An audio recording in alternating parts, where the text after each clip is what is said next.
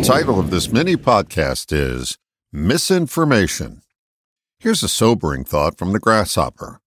Many of our beliefs are misinformation etched in stone. It's somewhat challenging to one's pride that much of what we believe can't be substantiated, or downright inaccurate. Do you have a good luck charm or a lucky ritual? If you've ever investigated the amount of good luck they've brought you, you trade them in for new models, ones that work equally inefficiently. You'd be truly amazed at the number of times St. Christopher has fallen asleep during a traffic mishap, or how unholy your golf socks are. Most of the misinformation that forms our beliefs got into our mind by accident.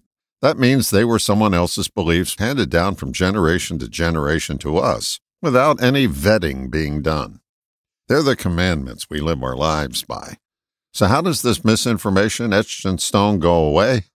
Erosion is one method, but that can take more lifetimes than a Hindu has. Again, it's recognition to the rescue. Recognition of misinformation is like sandblasting your stone tablet of beliefs, giving you a clean slate. Here's an interesting tidbit about our beliefs, ones that are jam packed with misinformation. Sometimes they give us hope. Forget for a moment it may be false hope, but this hope got us over humps that we couldn't have scaled without it.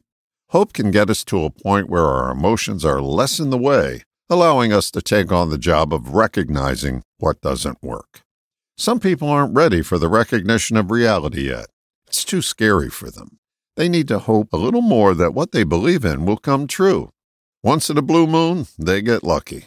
Most often, they suffer. The unexamined life is not worth living, so said Socrates. He could have just as easily substituted the word belief for life, and the message would be just as powerful. Examination leads to recognition of misinformation, and it's our saving grace. If your hope is working overtime and you're not getting compensated, maybe time to change jobs. I hear recognition is hiring. All the best, John.